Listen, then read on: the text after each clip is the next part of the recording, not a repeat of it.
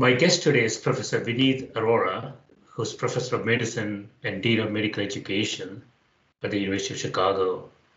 One of her research interests is the use of social media to improve the workplace learning in teaching hospitals on a variety of topics.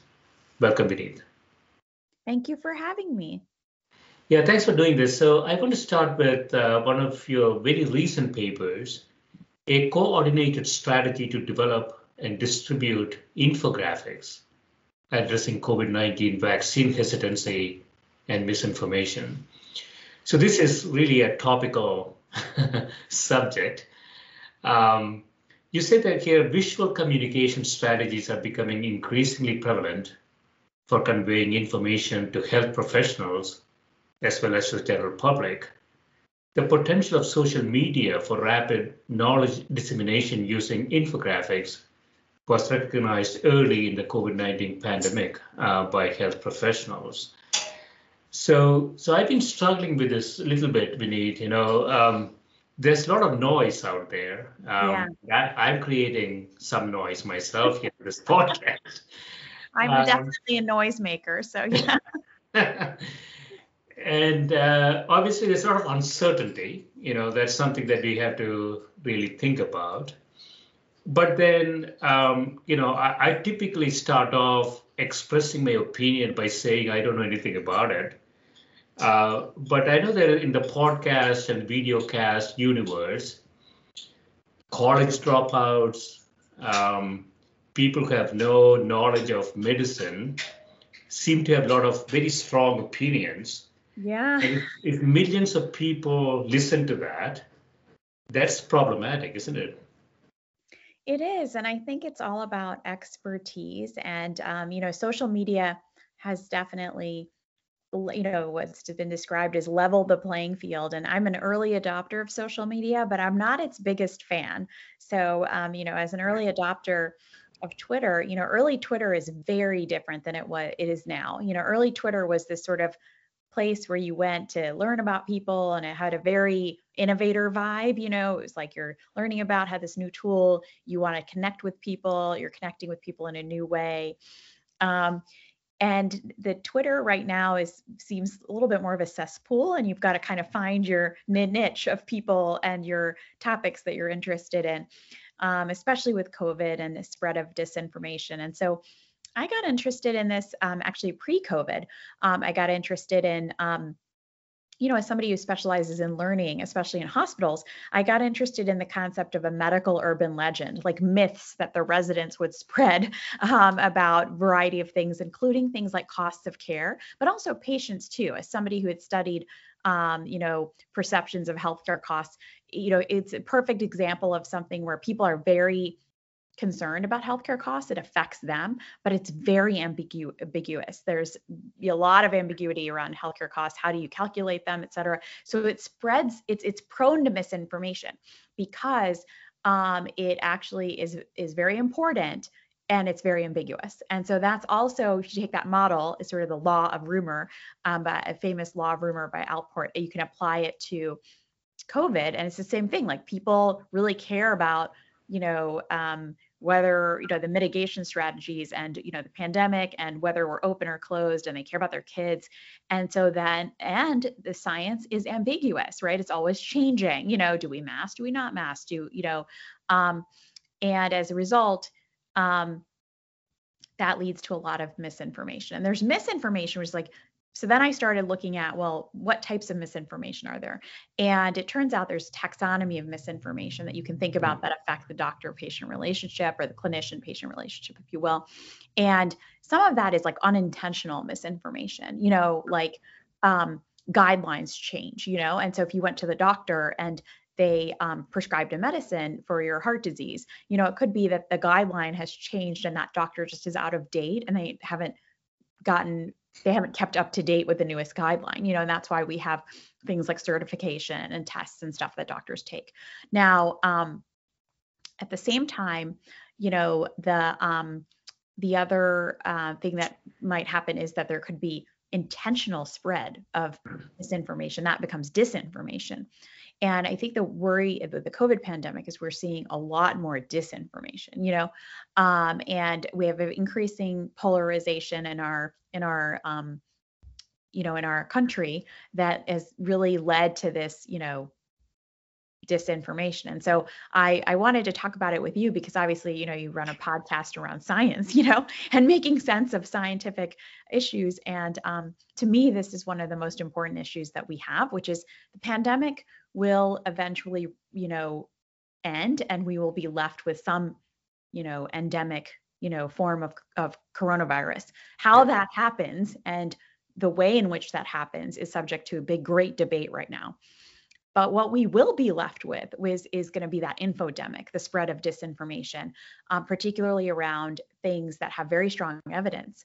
And so, um, even though, um, you know, I mean, you know, millions of people have been given the COVID vaccine, right? But there's still a lot of disinformation about it. Um, similarly, that disinformation is now bleeding over into other vaccines, you know, and so, um, so these are all things that that we should be very concerned about, if you will. Yeah, so you know, I spent my career on helping um, senior decision makers, C-level execs, make decisions in the presence of uncertainty.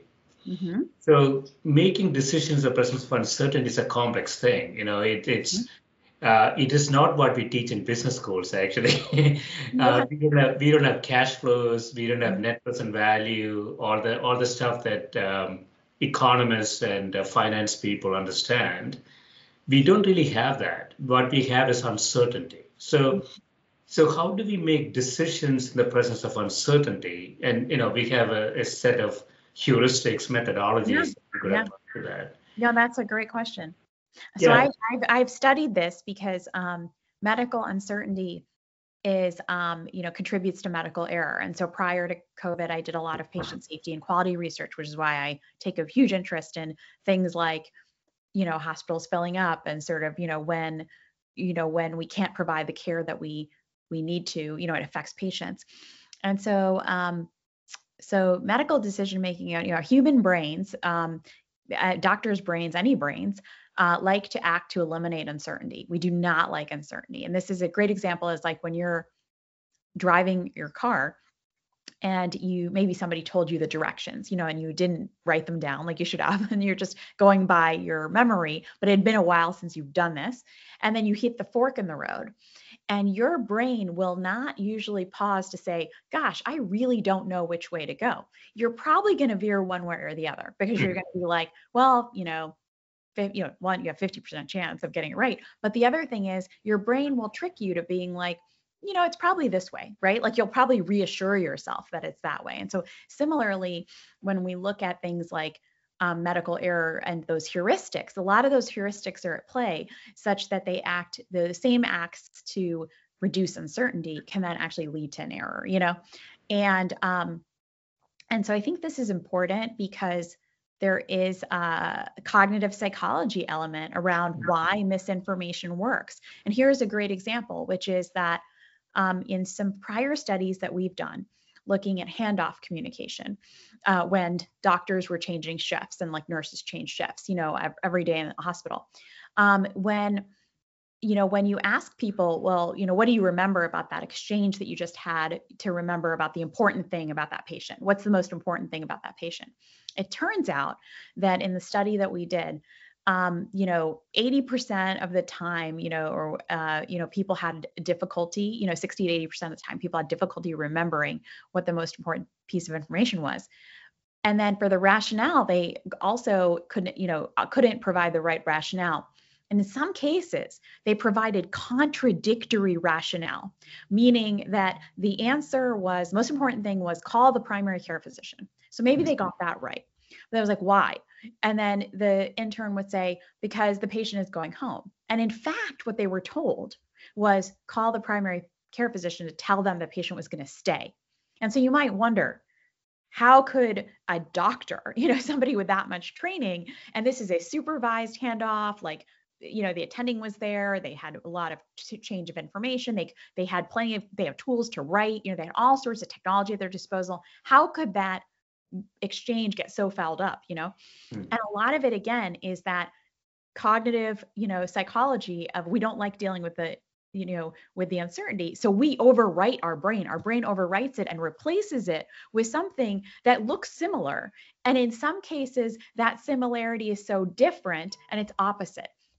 And so i use that to kind of highlight an ex- this example because why does misinformation cling you know well it clings because you know when you've got that ambiguity and you've got that uncertainty you you want to reduce the amount of uncertainty in your environment. Everybody wants to do that especially right now. And so you're going to just gravitate and cling to the thing that that is going to fill that and make sense to you. And unfortunately because science sometimes requires a lot of explanation and a lot of incremental explanation. Sometimes it's easier to just believe a lie you know because it's simple and you can you can you can end up believing oh well you know if there was a you know uh, you could you could end up easily believing something that does not have any bearing around the covid vaccine around masking and and that's unintentional i mean there's also the intentional spread the intentional spread of the disinformation is the problem in the first place but the challenge is that people's brains are adopting those and then then they're kind of you know, sticking and then they're spreading it. And so then all of a sudden you believe it. And so that's really, really a challenge. Yeah, so so there's a sort of a psychological neuroscience issue here. Uh, processing uncertainty is cognitively costly. Yeah. So so we try to reduce that. Mm-hmm. Uh, the only cohort of people I know who are certain about everything are politicians um, they they they're absolutely certain uh, about you know policy choices yeah. and everything that they do. Every scientist that I know is very uncertain uh, mm-hmm. about you know I mean there's some data here, there's some data there. You know, I could go this way or that way. Um, for general public, that's very cognitively costly proposition. So, so you see, you go in and you say, x is equal to y. It's completely untrue, but I'm going to assert x equal to y. And there's no cognitive cost involved. I just say, yeah, that sounds right. Well, uh, and I want, it's it's very unfortunate, you know, and we've um, I would say that the way we've trained scientists and medical professionals is to be very cautious and to not overstate things, right? And to use the words may and associate right? I mean these are the scientific method you know it's not causal right? So you you're very very deliberate with your word choice when you publish a scientific paper for example. And unfortunately when that goes to the media or to the lay public you know that that language you know doesn't really hold traction. You know it's like may be associated with you know it's like not going to really get the headline and the clickbait.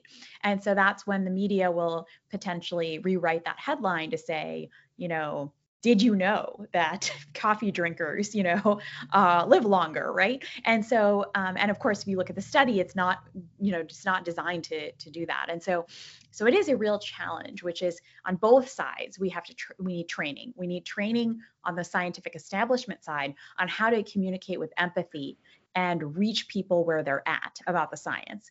And then we also need to augment our basic science education in our country. I mean, I'm very, very concerned about STEM education in our country, that we would have pockets in our country where people are this susceptible to, you know, completely outlandish, you know, um, disinformation that would be spread by, for example, politicians and this and that. That just like makes no sense. Um, and and that's when you really do worry: have we failed as a society to um, provide those um, really important preventive measures and buffers against such misinformation.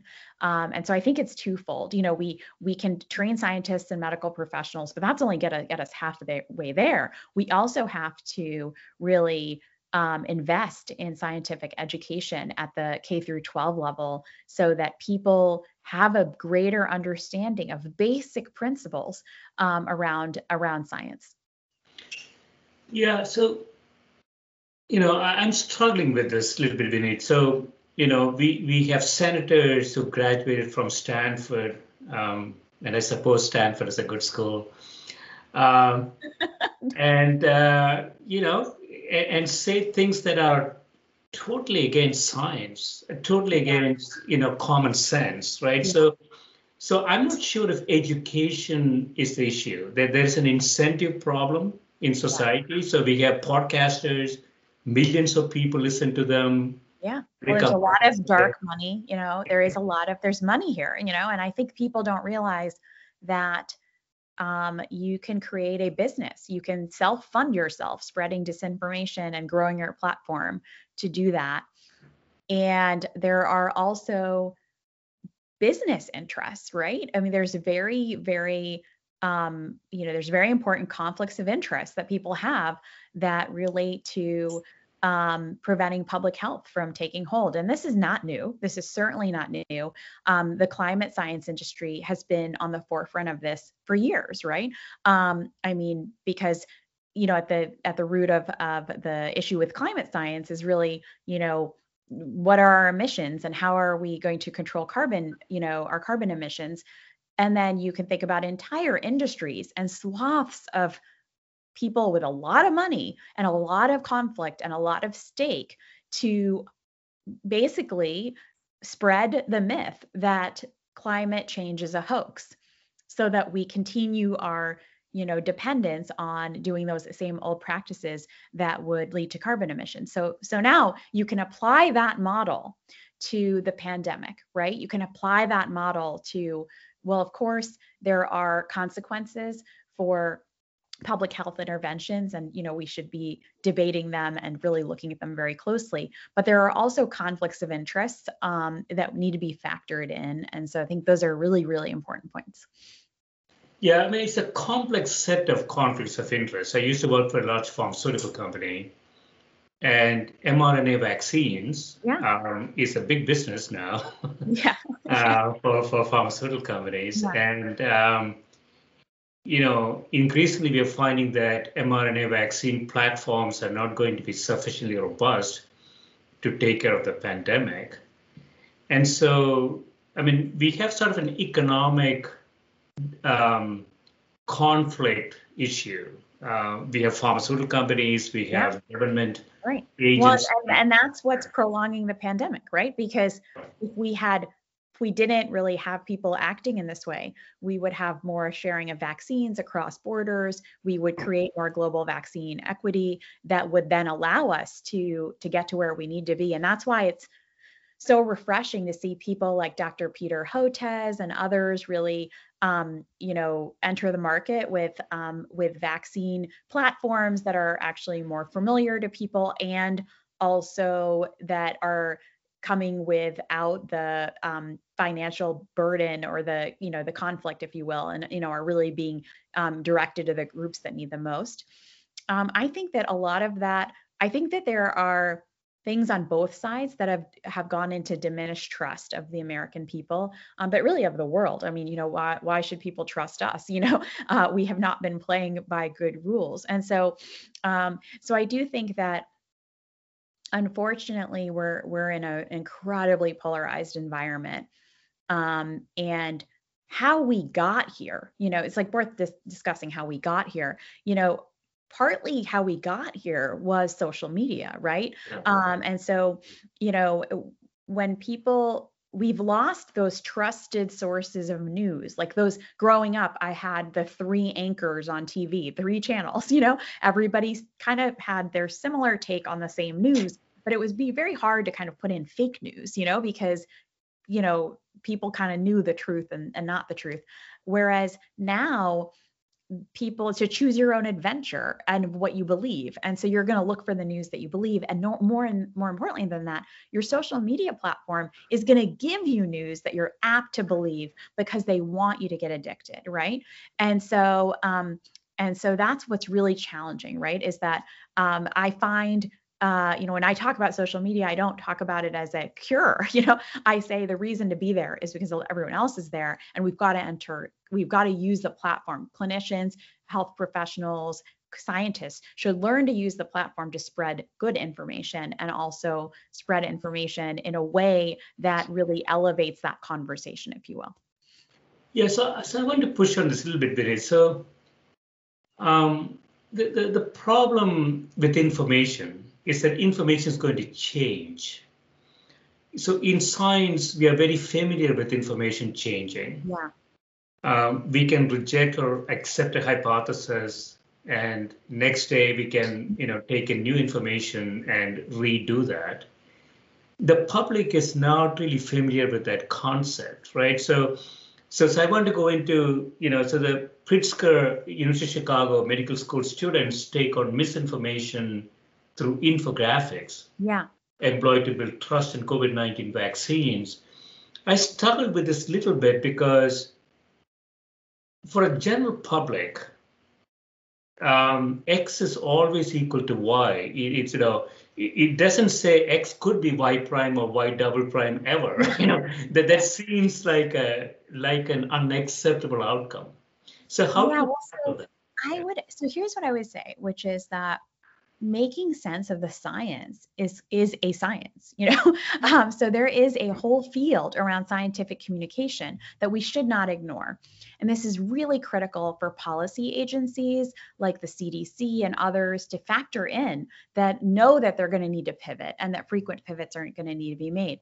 And even you know in my role as dean you know i'm often telling the students you know i you know, it's like the weatherman, right? Like with X percent certainty, you can predict there's going to snow, but you might, might not know how much it's going to snow is going to be there and how many hours it's going to snow.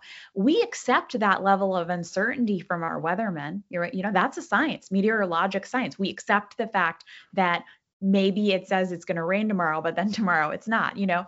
Um, so I would want to push back and say there are areas where we accept in science that there is high degrees of uncertainty and we've all learned to use our phone and provide the good source. Like even my friend was like oh I like WGN that's my weather app. And I was like well I use weather channel you know so we have all we all have sifted out like the our trusted source and we all kind of know that okay don't just use one source you might have to triangulate. And at the end of the day you might have to go outside and be like yes it's snowing. Okay I'm to put on my snow boots right?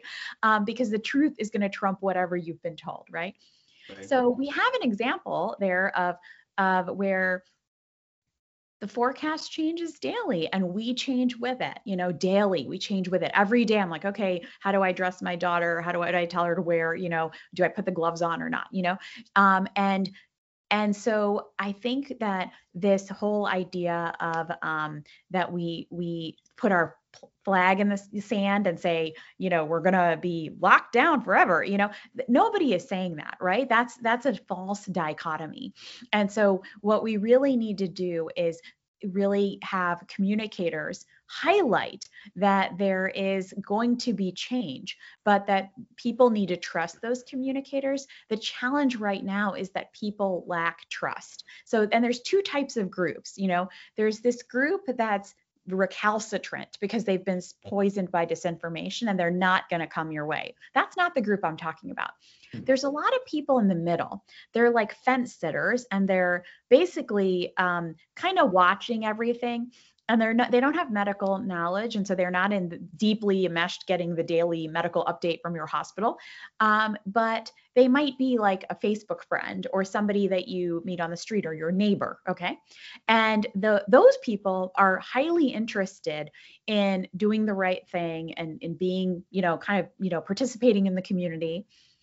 But they don't there there's so much information coming at them that they don't know how to sift through the information. Um, and they also are looking for trusted sources of information. And that's where I think, um, you know, at least in terms of what I've started to do here in Illinois with our students and with faculty and with health professionals all over is sort of think, well, how can we provide people including clinicians. Because a great example is people ask clinicians all the time questions about the vaccine, you know, and they're like, I don't know the answer, but will that make me, you know, will I don't want to say anything. I don't want to say I don't know because I'm worried that that person won't get mm. vaccinated. Mm-hmm. When in fact, it's okay and go look it up. And so a lot of times what we're trying to do is package the information in an accessible way because the package insert is never going to be sufficient. Nobody's going to read the package insert. Um, and the vague information like a headline is not going to be sufficient either mm-hmm. but if you can get information the people aren't going to go to the scientific paper how do you take the scientific paper the package insert and and use um, methods of health literacy to really reach people where they're at. So they can use pictures and text to say, okay, I can process this information and this makes sense to me and I can get behind this. And yes, I can now understand that, you know, um, you know that there isn't um, a major risk if I get the COVID vaccine, you know, um, and that getting COVID is much riskier than getting the COVID vaccine given my age or my disability or this or that, you know. Yeah, so it's a, it's sort of a risk management process, right? So, you know, in finance, we think about downside risk and upside potential. Mm-hmm. And um, you know, some of these concepts are quite difficult for general public to internalize. You know, so so if I don't take the vaccine, what's the probability of me getting the disease?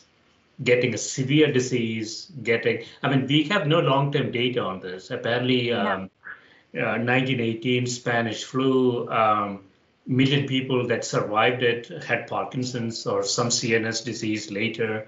So we have no no long term data on COVID yet. It is just two years old, and so it's always better not to get it. Um, and, and there's some misinformation out there also about you know just just go get it and then be done with it. No.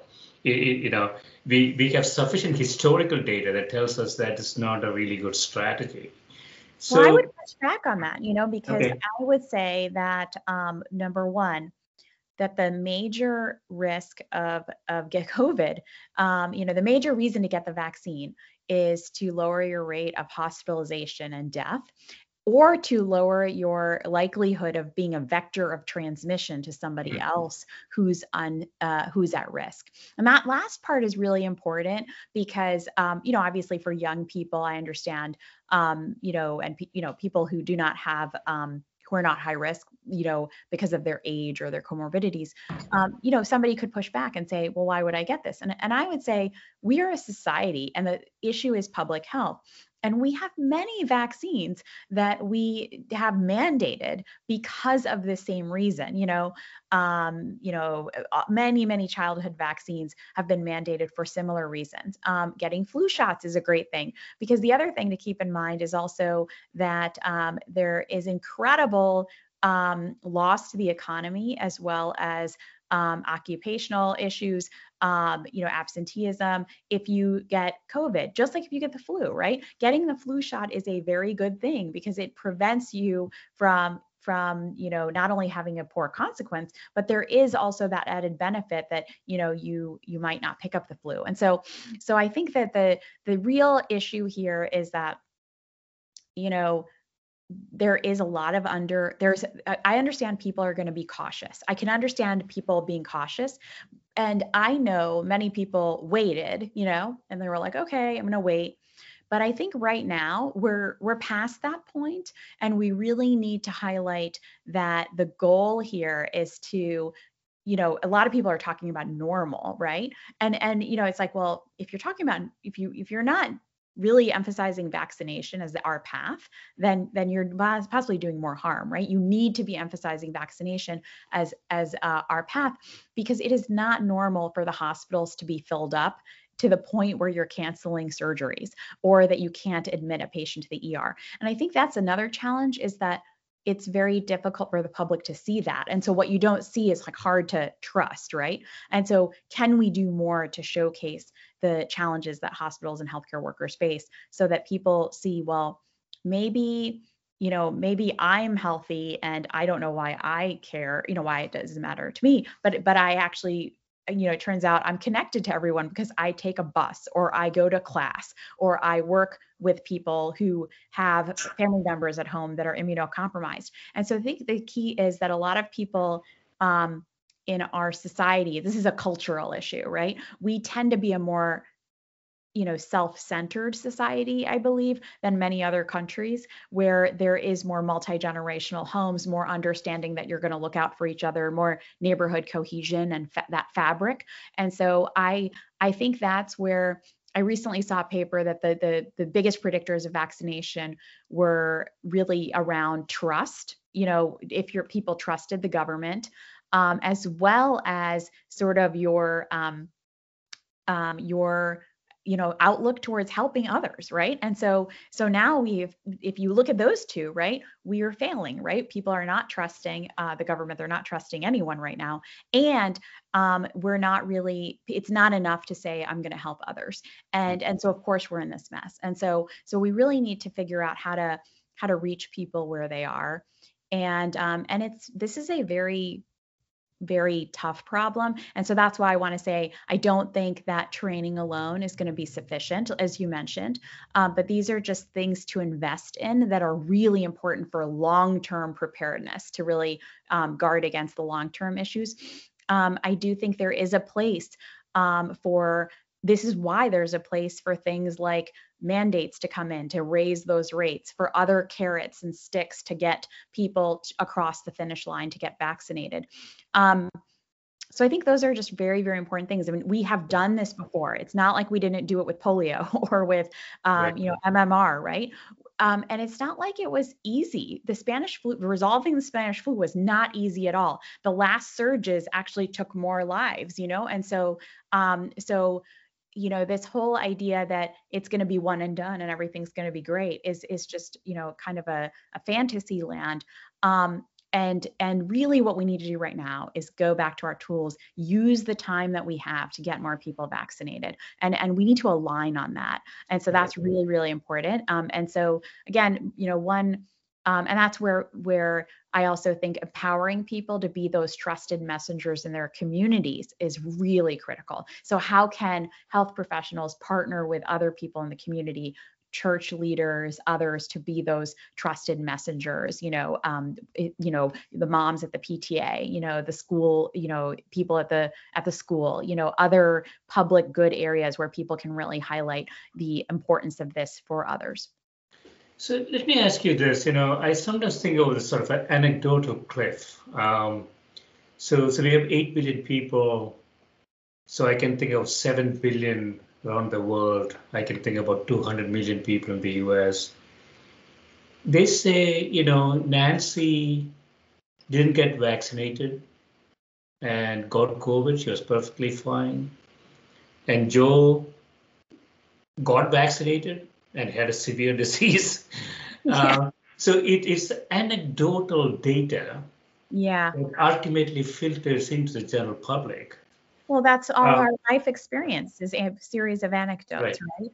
Um, but that's why it's important to really invest in that scientific communication, but also the transparency. So, you know, one thing that I I've loved seeing that hospitals have been doing, including my own, is creating infographics to say, of all the people that are hospitalized, you know, during the surge, you know, 80 to 90% of them are unvaccinated, you know, so that people could understand that not being vaccinated was the risk factor. You know, that was the major risk factor.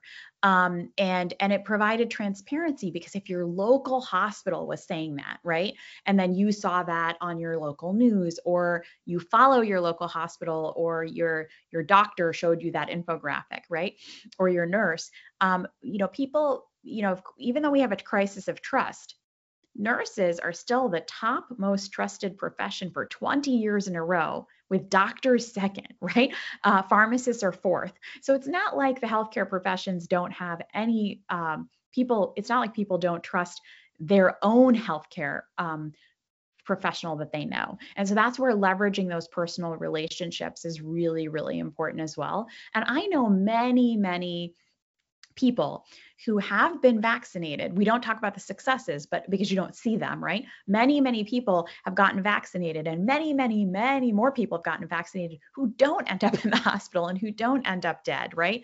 And so you have to really highlight those stories as well um, so people understand how good the vaccine is and how safe it is because it does not have um, you know the side effect profile is fairly minimal and so we have a lot of data now and so i think that's where it's really really important to um you know to to to again answer people's questions openly and honestly not to lead with empathy so not to shame them you know give them a platform to ask those questions. And um, you know one doctor who i respect a lot who's done an amazing job at this is dr kimberly manning from emory and she's written about sort of how to um, really create that sort of space, that safe space for people to ask questions. And she describes that many people have um, talked to her and then are still unsure, you know, but then two weeks later they go get vaccinated. And I've had that same experience too, you know, and I, I've actually still reached out to people and said, hey, you know, why haven't you gotten a booster? And the answer is like, oh, I haven't had time to get take time off of work, you know. So I think there still is access issues that mm-hmm. we need to address. Um, and so so I think people are very quick to lump all of the unvaccinated into a category of non-science believers you know? Right. when in fact it's really a hodgepodge. And um, you know uh, another pediatrician who's really been doing amazing work dr Rhea Boyd has talked about how it's not the monolith of the unvaccinated but really everyone has a different story and it's just about reaching them um, and making sure we make those connections and similarly, you know, um, I think that's very true with parents and kids. You know, I can understand as a parent to small children, um, you know, and even, you know, I was breastfeeding at the time the, the vaccine for healthcare workers came out. Um, you know, I did my research, you know, I didn't just like launch in to be like, I'm going to get a vaccine because I knew that pregnant women and breastfeeding women were not, and people, pregnant and breastfeeding people were not included in those mm. trials. So I didn't, um, you know, I had to do my research. I had to look and read, you know, and then I assembled all of it and I made my decision because shared decision making was really what was recommended at the time. Now we have much more data, much more data. And I would say it was a mistake not to include, um, you know, breastfeeding people and, and pregnant people in the beginning because because now we know we have so much data that pregnancy is a risk, um, but we actually have people being turned away at vaccine centers and a lot of pregnant people who are concerned. We have a lot of infertility myths. Um, and that was a missed opportunity, right? We could have been very upfront with that group um, if we had that trial data. So, anyway, I wanted to say that using that experience, I can empathize with people wanting more information, wanting to talk to more people. And um, I, my concern is that people are losing patience. There's no more patience for any of that. You know, it's just like, okay, well, you're not, you know, you know, well, you're unvaccinated. You know, go back, go to the back of the line. And we can't, we, we as health professionals cannot do that. We really need to partner with our patients and and understand that there's a legacy of distrust and um, and also victims of disinformation you know and that and if we look at it that way to say that you know you know there are people that just trust the healthcare system for good reason. There are people that have been swayed by disinformation because of this cognitive psychology. You know how can we help them? And that that would be the way that i would propose the question to our workforce right now. Yeah that makes a lot of sense. So i want to touch on a couple of other papers that you have. So one yeah. is um, addressing medical misinformation in the patient clinician relationship. Yeah, yeah, that was the one I mentioned at the top of the hour. Yeah, uh, it was that, really, really interesting to me. You know, so I, yeah. I had a primary care physician for about 30 years. He just retired, and uh, I'm trying to make retirement not valid. Um, and I can find somebody uh, who um, who I trust, who I like. Um, because this person taken care of me for 30 years and i can't i yeah. can really substitute this person yeah. somebody so... else so, so so what is you know sort of the the physician the patient clinician relationship is a big thing isn't it it is actually so my husband um, david meltzer does a lot of work on improving continuity of care and um, sort of fueled by the growth of the hospitalist movement. He directs the hospitalist program as well and um, has created a comprehensive care physician, a doctor that w- works with a team that sees you both inpatient and outpatient. So kind of a return to yesteryear, uh, the Marcus Welby type of doctor, but basically for the sickest patients, the ones that are coming in and out a lot, you know, uh, because maybe not everybody needs that continuity, but these patients definitely need that continuity. Um, so I would definitely posit that some of this crisis of trust is probably due to the fragmentation of health our healthcare system. And also you know even employ you know people switch jobs right? And i just talked to somebody yesterday who wanted to see a primary care physician and i was like oh i'll set you up with my friend but i tried to set her up and her insurance didn't match.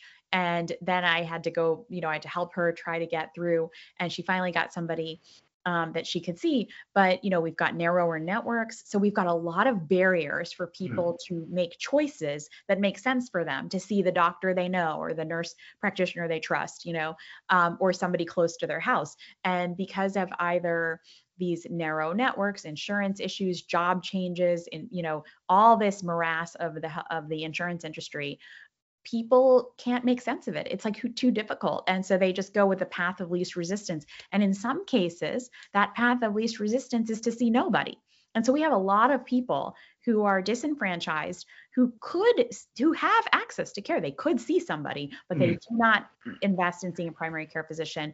Um, and um, they also are um, or they hop around right? They just deal with the urgent issue of the day um, either through telemed or through um, going to an er all of these things are wildly more expensive than investing in that relationship with a primary care physician um, you know or primary care physician's office if you will. Um, and so I would definitely say that we have a long way to go. And so, if anything, the pandemic has shown us that we could be doing a much greater job building trust. And so so I think what you're really getting at is you know, there's this problem with medical misinformation, right? There's also the question of who's best to dispel this mis- medical misinformation. It's going to yeah. be mm-hmm. a healthcare professional that you yeah. know and trust. That goes to the Gallup poll, right? If right. your doctor recommended the vaccine according to the Kaiser poll, you're, you know, that's the most highest predictor that you're going to get the vaccine. You're and so, yeah. you know, and so I think this is the key, which is that um, there are a lot of people that you know I, again there's a lot that gets talked about about the unvaccinated but we are we are not using all the tools that we could be using you know and and um and so i think that's something that i i really do feel very passionate about which is that you know how can we align on this message and empower every clinician at every step of the way um, you know to ask everybody you know so it's not just when you're in the er in the hospital um, but you know if you're seeing your pharmacist you know you're you're at, you're in a school nurse you know if you're anywhere you can say oh you know are you up to date on your uh, flu shot? Do you have your covid vaccine? You know? Yeah, yeah. So, so I want to finish up with uh, another paper, uh, prevalence of personal attacks and sexual harassment of physicians on social media. This is not something I was aware of. So this is particularly sort of personal for me. I have a daughter going through residency match process. Right? well, I was going to say congratulations, but I should say condolences until match day because it's a very stressful process. So good luck. Yeah, it's completely stressful for everybody. Um, and so, um, so you say women are more likely than men to report being harassed online and are yeah. more than twice as likely to experience online sexual harassment. That is that makes uh, good sense to me. That's um, that that sounds right. So, despite broad adoption of social media by medical professionals, there is limited information about physicians' experiences with harassment on social media. I, uh, so this is not something that I was aware of. I have to say, Vineet, I, I, I, I wasn't really aware of this. So so, so where are we on this on this thing? Actually, I do want to highlight this is a very interesting study yeah. because this study was actually conducted pre-pandemic, as was the misinformation piece that we wrote about patient-clinician relationship. That was written pre-pandemic, and um, and then we realized in the pandemic we had this data. You know, um, the misinformation piece had been accepted already, and so you know we were like it was sort of like timely when it came out. Um, but the interesting piece was we had collected this data, sort of sat on the shelf. And then in the middle of the pandemic, you know, we had worked with a med student and other faculty. We were like, we were watching these attacks in real time. and we had this data and i was like guys we got to analyze this and get this out and because we realized that we had the data and we hadn't really um, because everyone got sidetracked with the pandemic you know we hadn't you know when when we had a little bit of a breather we went back to the data and um, analyzed it really quick and saw these rates. And so it was one out of four physicians reported being attacked. And this was before the vaccines came out. This is before covid vaccines came out.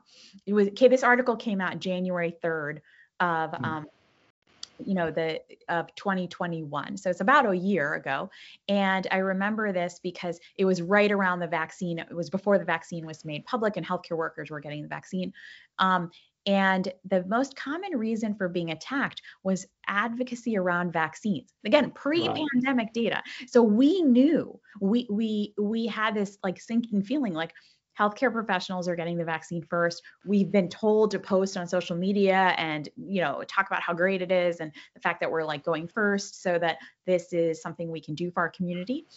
And and we had the data to know that people were going to be attacked you know? And um and you know they weren't just attacked for vaccines. In our study they were attacked for gun violence for mm. reproductive health a variety of other issues. But the top one was vaccines. And that really stuck out to me because of the timing of of our article and where we were at the time.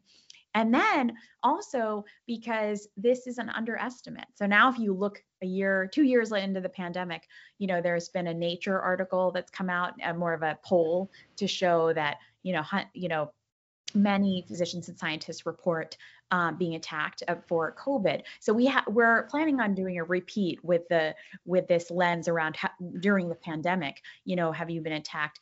And we believe it's going to be incredibly high. That it'll be a lot higher. And the major problem for that is that when people get attacked or harassed, the um, normal, you know, human response is to retreat. That's just yeah how goes, right?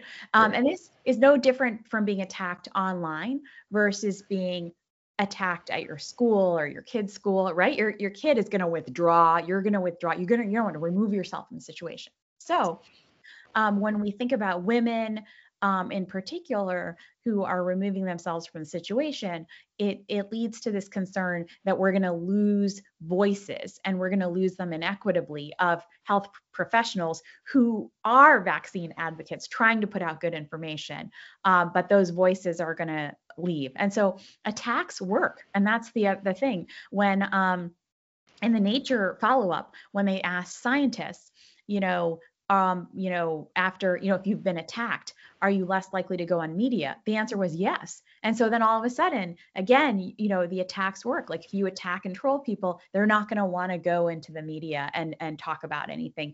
And so so then you worry that how does that's another way that disinformation spreads unchecked. And the reason that's important is because the Surgeon General um, has declared misinformation a public health crisis this year. And in the report, it says health professionals and healthcare institutions should use technology platforms like social media to address misinformation.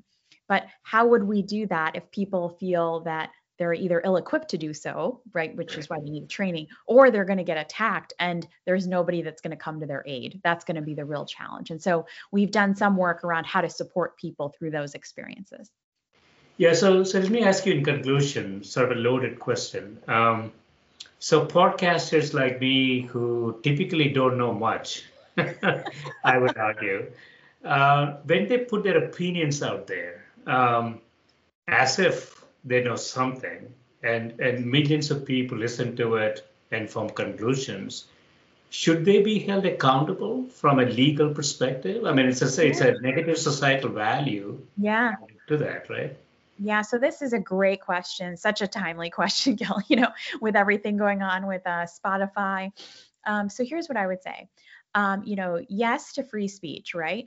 But free free speech is not a license to spread harmful lies, um, and and that is really really important. And so, um, you know, you know there's there's this very um, you know there's clearly a line. And so at the po- moment that you're really you know spreading complete lies and and garbage about health misinformation that's hurting people you know and that's contributing to deaths um, i think that there does need to be some accountability. And remember that unlike um, you know, unlike um, you know, Spotify is a private company right? I mean these are private entities you know so so i happen to be at a private university right? There those rules are governed very different than if i was at a public university sure, right? yeah.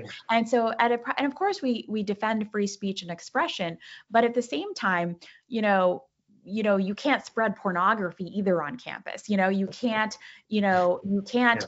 Slander somebody you know um, without facing there are rules. Rules right? There are rules about what you can say and what you can't say. Now, can you have an opinion? Sure.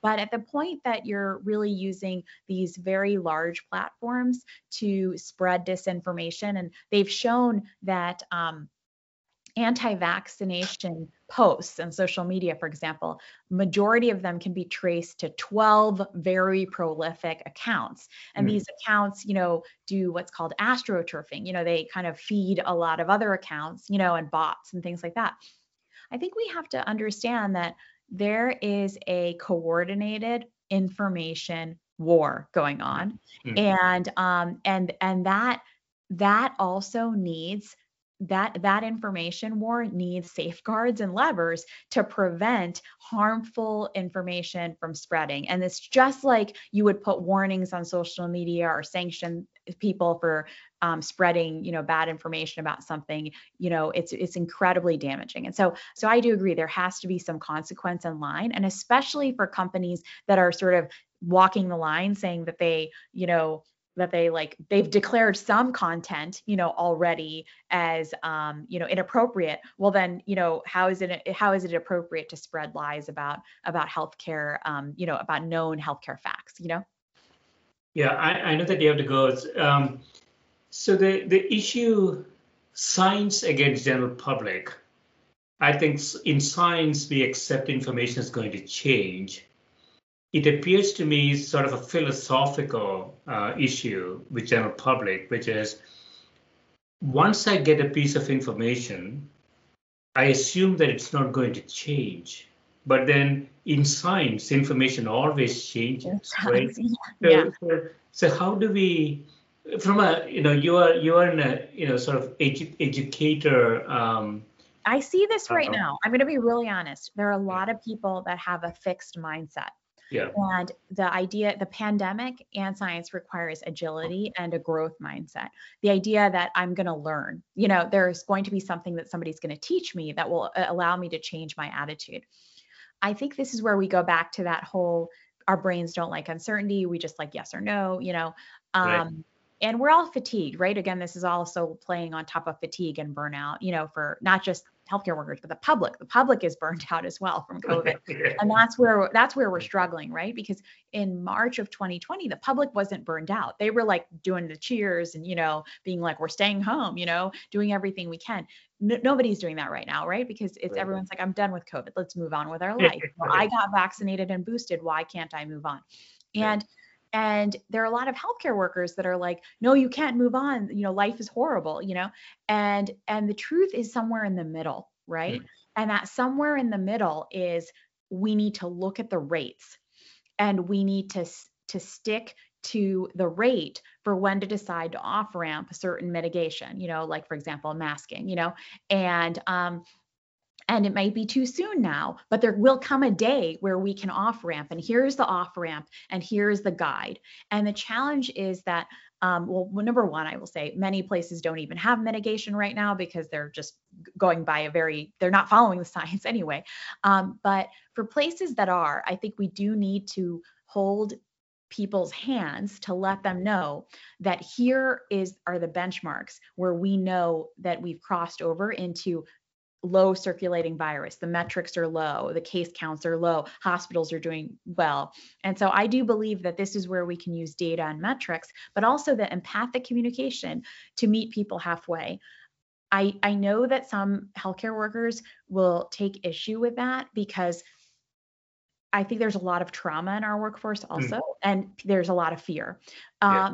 But we can support people through that, and um, and we've got to come up with a way to say, let's figure out a way where we can, you know, remove a restriction where we can, but partner together so we know when we have to put it back in place if we have to put it back in mm. place. That's really the challenge. A lot of healthcare workers, like I've, I've talked to people and they're like, well, if we remove that, no one will ever want it back again. And right. I was like, that's not the right way to to go about this, right? Because people are why you know why we have to trust that people will trust us to guide them, and um and so I think that's where we're running into a little bit of challenges right now. Both sides are very fatigued, and it's never a good thing when the healthcare workforce is pitted against the public. We should be avoiding that at all costs. And so we've got to meet in the middle and find a halfway.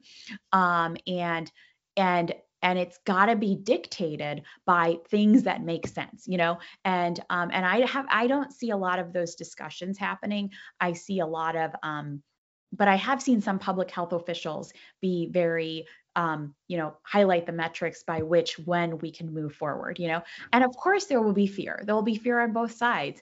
Um, but we've got to we've got to and we've got to figure out how do we use those metrics to ensure safety of those that need it most, you know, disabled, immunocompromised, you know, people who are facing structural inequities. Um, but but we also can't be in a um, you know, we're not going to be in this stage forever. And, and that's where I go back to this other thing, which is vaccination rate is an important metric, right? So I do want to highlight that many times people are looking at cases, and I'm going to say, have we vaccinated enough people so we won't get into the problem that we had before? We see other countries that have vaccinated um, a lot of people, much more people than we have, with that trust. They're they're able to get to a better place. Um, we have not been. And so we have to get to the root of the problem. The root of the problem is not the mitigation. Uh, the root of the problem is that we don't have enough vaccination. That is really, really the key. Yeah, so so perhaps uh, Vineet, you can come back, and uh, I would love to have sort of a global policy sort of a debate. Um, but I think we, we ran out of time today. Uh, well, it's a lot. It's a lot to go into. So. Excellent. Yeah. Thanks so much for spending time with me. Okay, thank you. Yep, great. Thank you. Thank you.